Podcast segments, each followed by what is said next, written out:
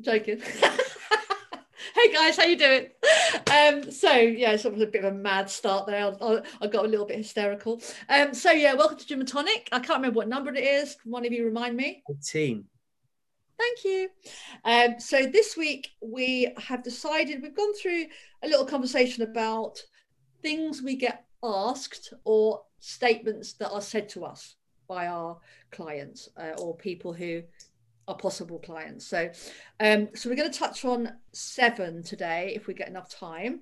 Um, so we're kind of looking at uh, just obviously the way things are misconstrued when they're read in the press or uh, on social media, or someone just puts this information out there, doesn't back it up with science at all, and it, it's like Chinese whispers. It ends up being a thing when in fact it was literally just something somebody made up once that has never really disappeared. Um, and unfortunately, my take on it always is that um, if somebody doesn't want to do something, I do think they do try and find something like this, which is a myth, yeah, to get out of doing that thing. Does that make sense? Yeah. yeah. Um, so for instance, I'm gonna we're gonna start, we're gonna do one at a time. So let's start with um too much protein is bad for your kidneys. That's a lovely one. Okay. Now, there obviously, yes, protein does have lots of benefits to the body. Okay. And one of the first things I do with the ladies I work with, because obviously, you know, they uh, most of them are older, and also with regard to menopause, is I do encourage them to eat a high protein diet. That doesn't mean nothing else. It means a high protein diet. Now we're looking at on average, I would put the average lady on between 120 and 140 grams of protein a day. And you they go pale, look a bit shocked. And I have actually been asked, but won't that affect my kidneys? Then you say, how's it going to affect your kidneys? And then they stare at you like this because they don't they can't they don't know why, but because someone wrote it in a newspaper article. Instagram post, probably. So I'm going to pass this one over to Paul uh, because he's about to stop down his seat and wave his arms around. So you can start on this one, Paul. Uh, yeah, uh, and I will. So I'm going to start with the concept, and I, I, may end up repeating myself a few times throughout this episode. But too much of anything will kill you. Um, but that's not a reason not to have something. Um, in that, if we take the humble water, for example, encouraged to drink two to three liters a day, that's good.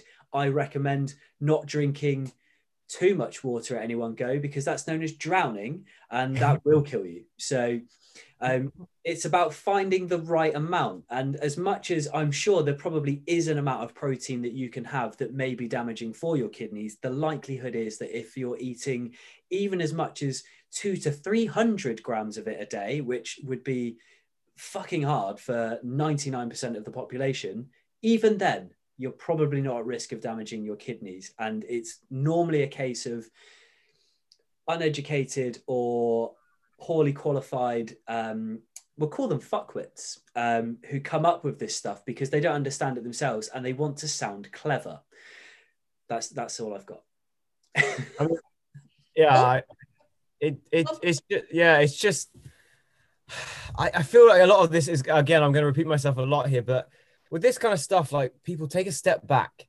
And i feel like i i don't want to attack people and people shouldn't feel stupid for asking these questions but what I will, I do ask a lot of people when they ask me stuff, I'm like, how much have you taken a step back, thought about this this statement you're making, and then you've asked a question? Because sometimes it's just like re, just like relayed straight to you, and it's, they haven't made any thought about process about it at all. So if you take protein for example, protein is one of the three macronutrients and it is essential in our diets, right? You can Google that. It takes you about 30 seconds. You can Google it and it will come up a list of uh, uh, positives that protein will do for you, right? Not just building muscle. If anyone thinks that protein is just there to build muscle, again, Google protein, you'll see all the list of things that, that protein will do for you.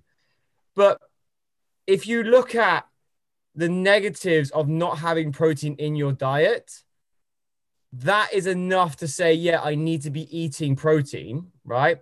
And then asked people questions more like how much protein should I be having? for my body weight and size, not is not go to the extreme of like, will my kidney shut down if I'm having too much protein? Because if you actually ask a constructive question and go, how much protein should I be having for my exercise, uh, for amount of exercise I do, and for my goals? Someone can you can literally find that on the internet. You don't you don't need a, even a personal training qualification to be able to tell you that. So I think it's again, it's going to come down to a lot of these is like, how do you ask these questions? Are you actually trying to find an answer that might help you rather than just go to the extreme of like protein might kill me because my kidneys will shut down? And I think a side note as well, like I, I think I get asked a lot, and it's and normally from people, I get this from mums quite a lot. And it's like, should my son be doing protein shakes? Now, I'm not going to go into like, you know, the whole myth of protein shakes again damaging your kidneys and stuff. Putting it out there, whey protein, whey isolate, casein, whatever type of protein you want is a very good source of protein. It is a very, very good source of protein. So essentially what you're doing is when you're having a protein shake, you're essentially eating a chicken breast. It's probably a better source of, of protein, to be honest than most of the processed chicken you're going to find in Tesco's and Sainsbury's. So again, when you're asking about the protein shakes, just think: Would you ask that question? Would you say to me, "Should my son be having chicken breasts?" Mm-hmm. And then you probably know the answer to it. So that's my two cents. Uh, just to say, uh, uh, although it is, um, if people have got kidney disease, um, they are uh, put on a they their protein is reduced only because their function is reduced. So therefore, the kidneys can't function with anything. To be honest, it's the only time. It's the only time. That, well, I think. Go on, Paul. I was going to say that comes into the whole like causation and correlation. If you've already got an underlying kidney issue, then having exactly. to, yeah. to be avoided. And I and I think that's the trouble. Yeah, having too much protein is unlikely to cause a kidney no. So no, it doesn't say that anywhere people yeah. tend to put their, uh, their knickers in a twist and they're all like, oh God, someone so and so's got kidney disease. And if they have protein, they die. And it's like, yeah, that's fine. That's no different to fucking Superman. If, if he goes near fucking kryptonite, he dies. So I guess he probably just doesn't have as much of it in his diet. I don't know. I don't know. But I don't, does he actually eat it? I don't. I don't know. Just basically, what I'm saying is play play the fucking course you're on at the end of the day if, you, if you've got a condition that means you can't have a lot of it, well, don't have a lot of it. But if you don't, like most people, they worry yep. going to cause a condition like that. But I, I, do think though it's it's reports about, like you said, underlying health conditions, people who've already got serious illnesses. Yeah. You know, they they have to make changes to their diet sometimes, not all the time, because it might not even be related to that. But this is sometimes where these little ideas are picked up from, and then they're pushed into the this uh, whatever reason they want people to do it. Okay, let's move on. So, Joe, just, just just the last last thing there. If you have kidney disease, yeah, right, don't ask a personal trainer or even a nutritionist how much like if is protein like because that's a question for your doctor. Yeah. Like we don't know what your kidney disease situation is. So you might want to go to the person that diagnosed you and is treating you for kidney disease, not coming, not looking at Instagram or a podcast or whatever, like at that point, you've got an issue. Like I'm like uh, as much as I don't want you to have the issue, you've got an issue. So again, you're not in the norm that these these rules apply for. Like, yes, you've got kidney disease, you probably shouldn't have 200, 300 grams of protein. If you have normal functioning kidneys, you're not going to die. Like, yeah. When you will eventually, but hopefully, yeah, yeah, I mean, uh, well, yeah. Okay, right. So moving on. So, absolute favorite that you shouldn't eat carbs after eight. I do not know where this comes from, but it, it, it um yeah okay go on then Tom go on you put your hand up first go on. I was just laughing because I think me and Paul put our hands up exactly the same time because I mean the again people take a step back Google carbohydrates. Okay. Google the amount of calories per gram in carbohydrate. And then Google if calories change per time of day. If nothing comes up, you're absolutely fine. Because again, if you've listened to anything we've said over the last like six months of this, or you've listened to anyone who knows anything about nutrition, you know that obviously it's calories in versus calories out, energy balance, and whatever. Uh, if you eat a banana at 7:30 p.m. and it's 90 calories, if you eat it at 8:01 p.m., it's still 90 calories. Now, if you eat that banana and you've eaten 4,000 calories for the rest of the day, and your maintenance levels may be like a, a 2,000 calories, then that banana will contribute to you gaining weight. Yes, and you probably shouldn't have it after eight o'clock because you've had enough food already. But if you if you haven't already had your calories for the day, it makes absolutely no difference. And I think this whole thing comes down to we're looking at the one percent, or the, in this case, like the the non-existent data. Paul, go on, carry on with this point because I know you you'll you'll kill it with this one. Go on, go on, go on. My favourite thing here is if we look at the uh, the humble after eight mint, which last time I checked is designed to be consumed after eight, and is made largely of sugar. Which, if anyone has googled types of carbohydrates, you'll realise is a type of carbohydrate. Now, I would say if carbs are bad after 8 p.m., why would they make the after 8 and say that it's only for after 8 if it's going to count for double? Firstly. Um, secondly, as Tom said, your body fortunately doesn't have the ability to realize what time it is when you're eating, and it's it doesn't metabolize food differently. So it's not like you can eat a bowl of pasta at 7:59 and that bowl of pasta is 400 calories. But if you eat it at 8 p.m. or 8:01, oh God, heaven forbid, um, it's suddenly become 900 calories. Um, because it just doesn't fucking work like that. Just manage your calories. And yes, there's a correlation between those who eat late at night or snack late at night and being obese, but that's normally because, as Tom said, they've eaten too much throughout the fucking day. Mm. and if they stop eating late at night, that's going to help bring their overall calorie intake down. Yes, but the issue is not when they eat; it's how much in the very, very informative, fantastic um, FaceTime that Boris Johnson did very recently, yeah, uh, where he gave some very, very helpful advice to the general public. Uh, about uh, he has, in fact, given up his late night cheese. Mm. so, and he's lost weight. So, what do you say to that, Tom? Well, I mean, yeah, I mean, good one, Boris. Give up your your late night cheese, but again, it's the same thing as we've said before. Like, you you've given up some calories in a day. Yeah that might put you into a deficit because you're reducing your total calories for the day. But it's not the fact that you've reduced the cheese itself it's the fact you reduce calories from your diet. And you know lots of people as well they're going to look at like well i hear this as well like tom if i have carbohydrates like um, before i go to bed i'm not going to have a chance to burn them off because i'm going to be asleep. Like firstly, you're still burning calories when you're in bed and you're asleep because you're still alive and you're still breathing, your body is still functioning. And we know that 90% of your calories in the day are burnt through everything but exercise, right? So, mm-hmm. although the calorie burn might be a bit lower than if you were walking around, you're still burning a lot of calories. Just you're, you know, and uh, honestly, if you're if you're eating loads of um, protein, your kidneys are probably working really hard because they're trying not to shut down at that point. So you're going to burn loads of calories. Um, but no, but like trying not to die. Like your body doesn't doesn't metabolize energy that quickly, and it doesn't metabolize. It doesn't turn um, macronutrients and break it down and then store it as fat like that. It's a process that happens, and it takes days for this to happen. So like. It doesn't matter when you eat it or when you burn it off it's just about your behaviors of how much you're eating and then how much you're burning on a, a, consistent basis, which is going to set a trend in which your body's going to respond to. So again, like stop looking at the small little things and look at the bigger picture. Like we talked about last week, like how many calories you're eating, how much exercise you're doing, and how good you're resting. And that kind of stuff is is way, way more important than if you're having your carbs at eight o'clock or 801. Like, I mean, it's just yeah.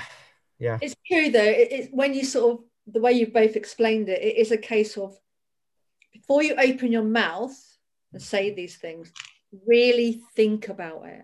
Yeah. You know, like you say, when you when you when you narrow it down to minutes like that, so a minute before and a minute after, that Take a step back. makes sense. Yeah. You know. Okay, let's move on. So, what about the um the famous Joe Wicks wonderful afterburn after a hit workout? Mm. the magical burning furnace that be- your body becomes after you do a 20 minute hit workout that makes you lean. Come on.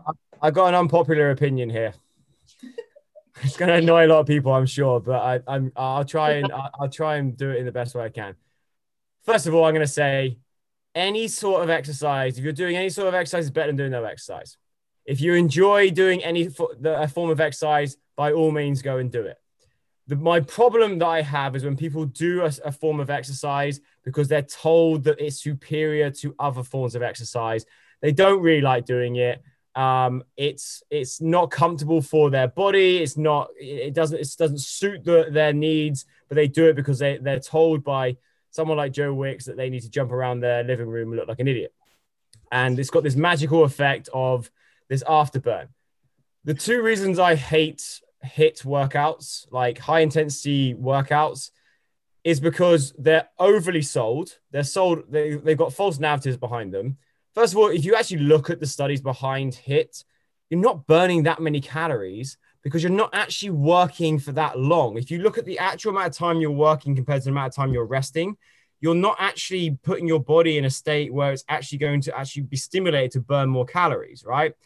Now, yes, you are going to raise your heart rate up, but the fitter you get and the more you do it, the harder it is to keep your heart rate up because you're going to get fitter. Therefore, your recovery is a lot faster and then you see if you look at the data that actually your heart rate, your average heart rate was actually lower because you got fitter. And so now you're going to have to go longer.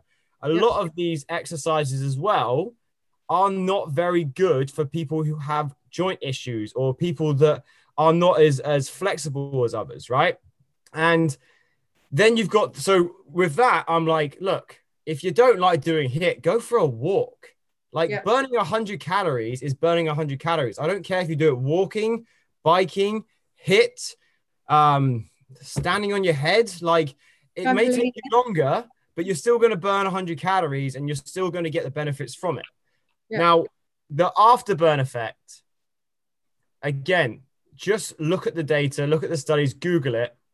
Because there is a small bit of evidence to show that because you've been doing this high intensity workout, that your body will burn a little bit more calories after the exercise is done. It's so minimal that it's it's not even. I don't know why we're even talking about it. I mean, like I one of the studies I looked at it was like it was 12 calories an hour for the next three hours. And I mean, oh, like that's not even an after eight. Go up and down the stairs a couple of times and you've done that. You don't have to do these hit workouts. And so, you know, and and going back to our um going back to like our our, our Joe Wicks thing, like again, he, you know, he gets people moving, that's great. But I hear a lot, I had a lot of conversations, especially after the podcast that we did about Joe Wicks, and people people love him, right? And that's great. And all for it. We're not going to go into that. But when I asked them about, hey, have you done his workouts? A lot of people, especially like in their 40s and 50s, oh no, I can't do that. And so I'm like, you know, are we, you know, what are we actually doing here with these hit workouts? How, who should be doing them? And yeah, Paul, carry on. Um, so my issue with this is, I mean, the afterburn effect is you've already touched on that. It's, it's I mean, it's fucking nothing. at the end. Stupid. Absolutely nothing. You probably burn more calories taking a shit. So, uh, so just have a few laxatives, save yourself the hassle. Um, but my issue with things like hit, for example, is glamorized as being like the the big. The, the big thing, the go-to, like Joe Wicks for, du- during lockdown, like I'll keep you fit by getting you to jump around your living room for ten minutes. If you're quite overweight or you're obese, your bones, your joints, and your muscles are under a lot of stress because you're carrying way too much weight. And you're telling me that it's then going to be sensible to go and do quite a high impact type of exercise on already under pressure joints. I'm going to go with that's a recipe for fucking injury. Um, which is why if I, you know, if somebody comes to me and they are really overweight, and they want to start getting fitter and they want to start exercising, I'm going to get them to do the stuff that's the lowest impact. Yeah. Do steps, take the stairs instead of you know the lift, but ultimately, perhaps start doing some resistance training. That's going to be less impact on your joints and on your bones than going on a treadmill and trying to run. Because let's face it, if you're carrying 20 kilos more than you should be, that's a lot of fucking weight to put through your your, your bones, through your skeleton. So hit for people trying to lose weight when they've got a lot to lose is probably the last thing they should do. Yeah, agree. I've Tom- got a great. I yeah. I just I just I've got a great way to tie in two points here. So for the people who might be listening to this and are now going, oh, well, I thought that eating too much protein was bad for my kidneys. And I also thought that there was an afterburn effect of HIT. I've got a solution for you. Now you know that eating too much protein isn't going to kill you. There is a thing called the thermogenic effect of food. Now, protein has the highest effect of that. About 30% more Oh. calories are burned when you consume protein. So if you want an afterburn effect, turn off Joe Wicks, up your protein, bang. And this podcast just saved your life. There you Now, go. I'll leave now, shall I? Shall I leave? I'll leave. I've done my part. Hold my beer. Hold my bottle of glutamine. That's brilliant. Thanks, guys. Okay, so let's move on from there. I think it's quite a nice one to sort of dive into next. The um, uh, uh, should I be managing my insulin levels? Paul, this is your Oh, one. Yeah, Oh, go I'm all over this. So I'm You going to give a really quick overview in terms of insulin's role in the body. Imagine your body is the London Underground. Insulin is a conductor on the tube. Calories in that you eat, that's people getting on the train. Calories out is people getting off the train. Insulin is there to basically say, if too many people are getting on, I'm going to help some other people get off. Yeah. And your body is like the underground. Calories go in, insulin helps transport nutrients of certain kinds around the body, energy, if you like, around the body, and you burn it off. If you've got too much getting in to the train, insulin then goes and gets another conductor. And it's like, oh, I'll bring somebody else in to help me get some of these pricks off the train. It's getting too busy. Rush hour. We've all been there. I had my head in an armpit once. It was horrible. Um, joy's a bit short. But it gets to a point where if you've got too much going in, like way too much going in, insulin will get the level will raise, the level will raise, the level will raise, and then it will get to a point where it, you just can't produce enough to keep up. There's not enough conductors in the world to help people get off the fucking train. At which point, the body just stops producing it because if it's not working, your body's re- your body's very much like most people. If things aren't working, they give up. Um, and that's what your body would do. That's what happens with insulin, and that's what's type. That's what type two diabetes is. Your body has got to a point of overproducing insulin to try and cope with the fact that you're eating way too many calories and not burning enough, and it gets to a point where it can't keep up, so it stops. Um, so when people are like, "Oh, I need to manage my insulin levels for fat loss," it's like, actually no, manage your fucking calorie intake, and your insulin will take care of itself. The, the whole process of the body producing insulin is purely to help manage the transportation of nutrients around your body. If you're putting too much fucking food in consistently, your of course your body's not going to be able to work. And it's not insulin that's the issue. It's not having raised insulin that's the issue. The reason why people think that is because if you're obese and you're on the edge of becoming type 2 diabetic, you've probably got an increase in insulin in your body. I wonder why. Because you're hmm. fucking calories in there. So yeah, when people go, "Oh, should I be managing my insulin? I should. I pro- probably need to watch my carbs because it causes a spike in insulin." I'm like, "Oh, maybe if that's your attitude, fucking take a, sh- a long walk off a short cliff." Because I'll be honest, I haven't got time for shit like that. That's harsh. Sorry, that was harsh. I- We- but the point. We the don't point- condone anyone jumping off a cliff.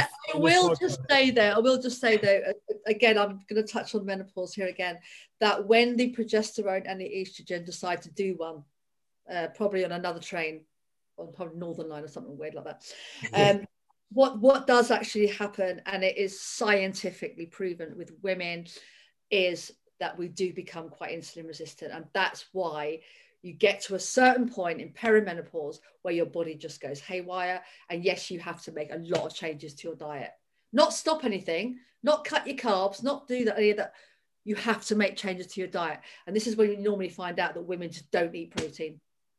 Yes, Tom.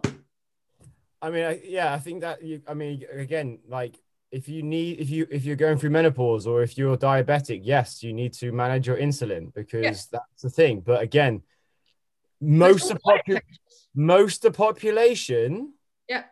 are not going through that right like at the same time right I, I realize for women that they will go through it at some point but at every given time so when you're looking at fat loss which everyone can do at the same time everyone in this country decided they want to lose weight you know we all lose weight. You know some people right and so like when again when you're asking these questions you've just focus on the big picture people. Like if you are so nailed into your nutrition that you are doing absolutely everything your calories are bang on your protein is bang on you are hitting your macro breakdown bang on your exercise is on point and you want to look at your insulin go for it but i'm telling you right now you are like you are yeah it's just it's just not necessary like stop we've got to stop people looking at these these things that have absolutely yeah go I next Okay, one i'm exhausted already Relax. Take Yeah. a few breaths. okay, so we're going to move on. So we have uh, starvation mode. This is a wonderful one. So yes, Mhm. I, I don't really want to cut my calories um, because I'm worried that I'll go into starvation mode. So go on, Paul. So love this one, one of my favorites. Um, normally from the anti-fasting fraternity, this one on the basis. So we've already touched on intermittent fasters' love of not eating after 8 p.m. because that'll make you fat, and that you shouldn't eat before 10 a.m. because that'll make you fat. The time of day you eat is irrelevant. On the flip side of this, you have the um, the starvation moders uh, who are petrified of the, the notion that if you don't eat immediately upon waking, that your body is going to instantly assume you've been thrust into a state of famine and is going to go into starvation mode and basically just start to break down all of your muscle tissue um, and store everything as fat because it doesn't know when the next meal is coming.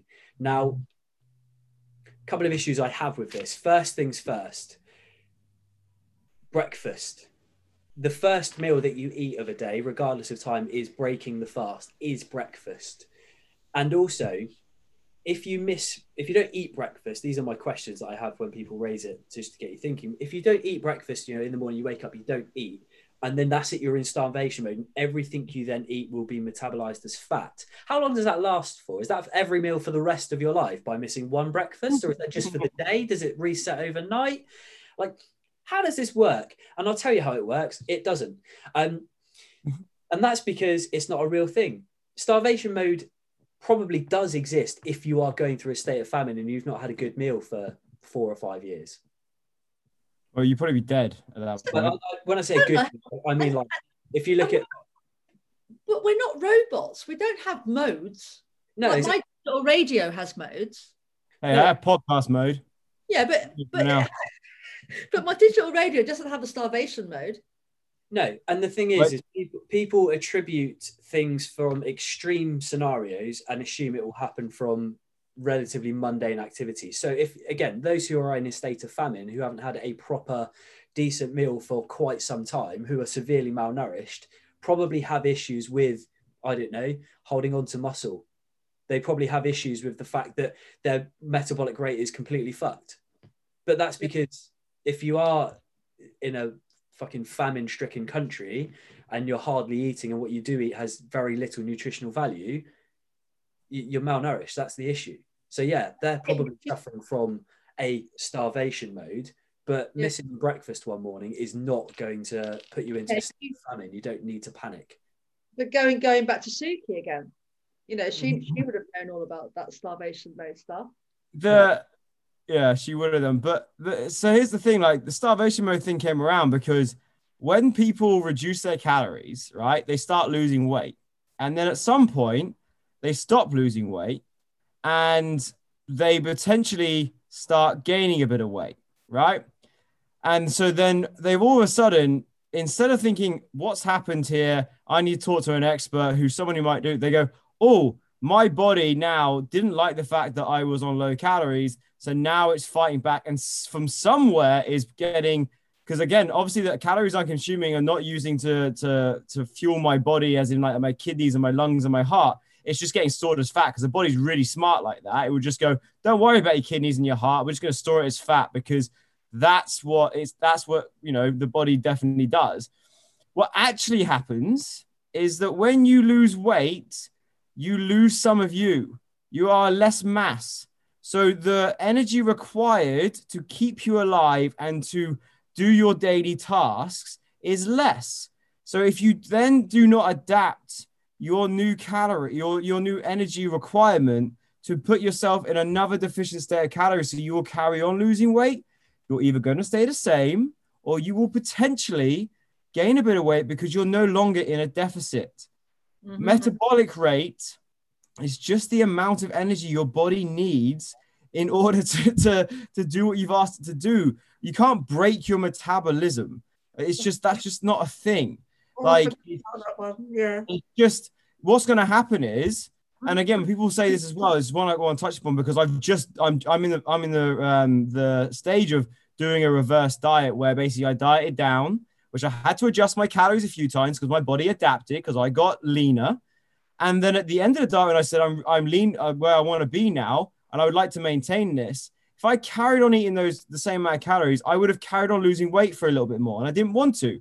So then what I did is I said, well, if I then add a load of calories back in, I don't know where the surplus line is over my maintenance. So what I need to do is I need to slowly add calories back in until I stop losing weight and my weight plateaus, right? And at that point, my body then is hitting a new maintenance. And it's just, it's my, my metabolism if, if i went and ate a load of food it's not because my metabolism was broken and i just gained a load of fat it's because i didn't know where i was in in the sense of where my where my maintenance level was and it's just that simple like i was eating 1600 calories for a, few weeks and i went and ate 3000 calories of course i'm going to gain fat like yeah i don't know right we've only got four minutes left so Let's go. I was going to go with the girls shouldn't lift weights because they get bulky, but that's long. I think we'll save that for next time. I would, yeah. I would love to have you talk about this one. So if you add squash to water, it doesn't count. That is, I hadn't heard that one before. I, I do, yeah. I do it, so I'm actually personally devastated. Over to you, Paul. So Paul, you need to finish on this one, darling. That's okay. I have been, I've been told this in the past. So way before I was a PT, when I was working with PTs, I was genuinely told I need to be drinking two to three liters of water a day, and that if you add squash, it doesn't count towards your hydration. The, like so, you could drink six liters a day of water with a little bit of squash in it, and that is not going to count towards your hydration. Um, which baffles me because actually when you break down hydration in general you can get hydration as in water from the food that you eat because lots of food is contains a lot of hmm. water. Things like teas coffees fizzy drinks all count towards your hydration. The trade-off is that often caffeinated drinks in particular are a diuretic so as much as they hydrate you they also make you go to the toilet. So it kind of ba- balances itself out a bit.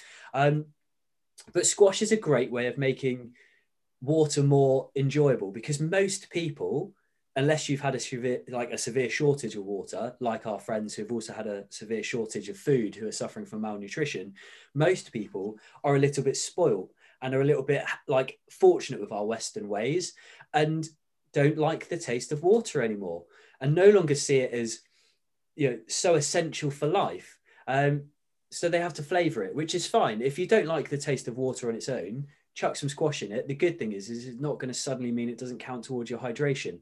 The only thing to be mindful of is if you're adding squash to water and you drink quite a lot of it, is some squashes are going to carry more calories than others. Not all squashes are created equal. So look for a double concentrate, no added sugar, and you'll be fine, basically, is what I say on that. But yeah, I've genuinely been told by so called professionals in the past that if you add squash to your water, it doesn't count towards your hydration. And that, my friends, is bollocks.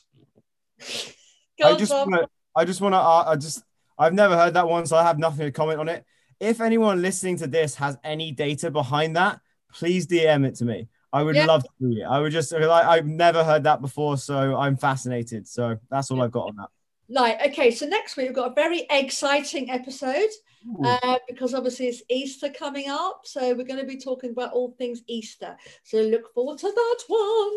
But now we have to go because we're out of time. It's been exciting and wonderful. Thank you very much, guys. Peace out, people. Thank you See very you much. soon. See you all soon.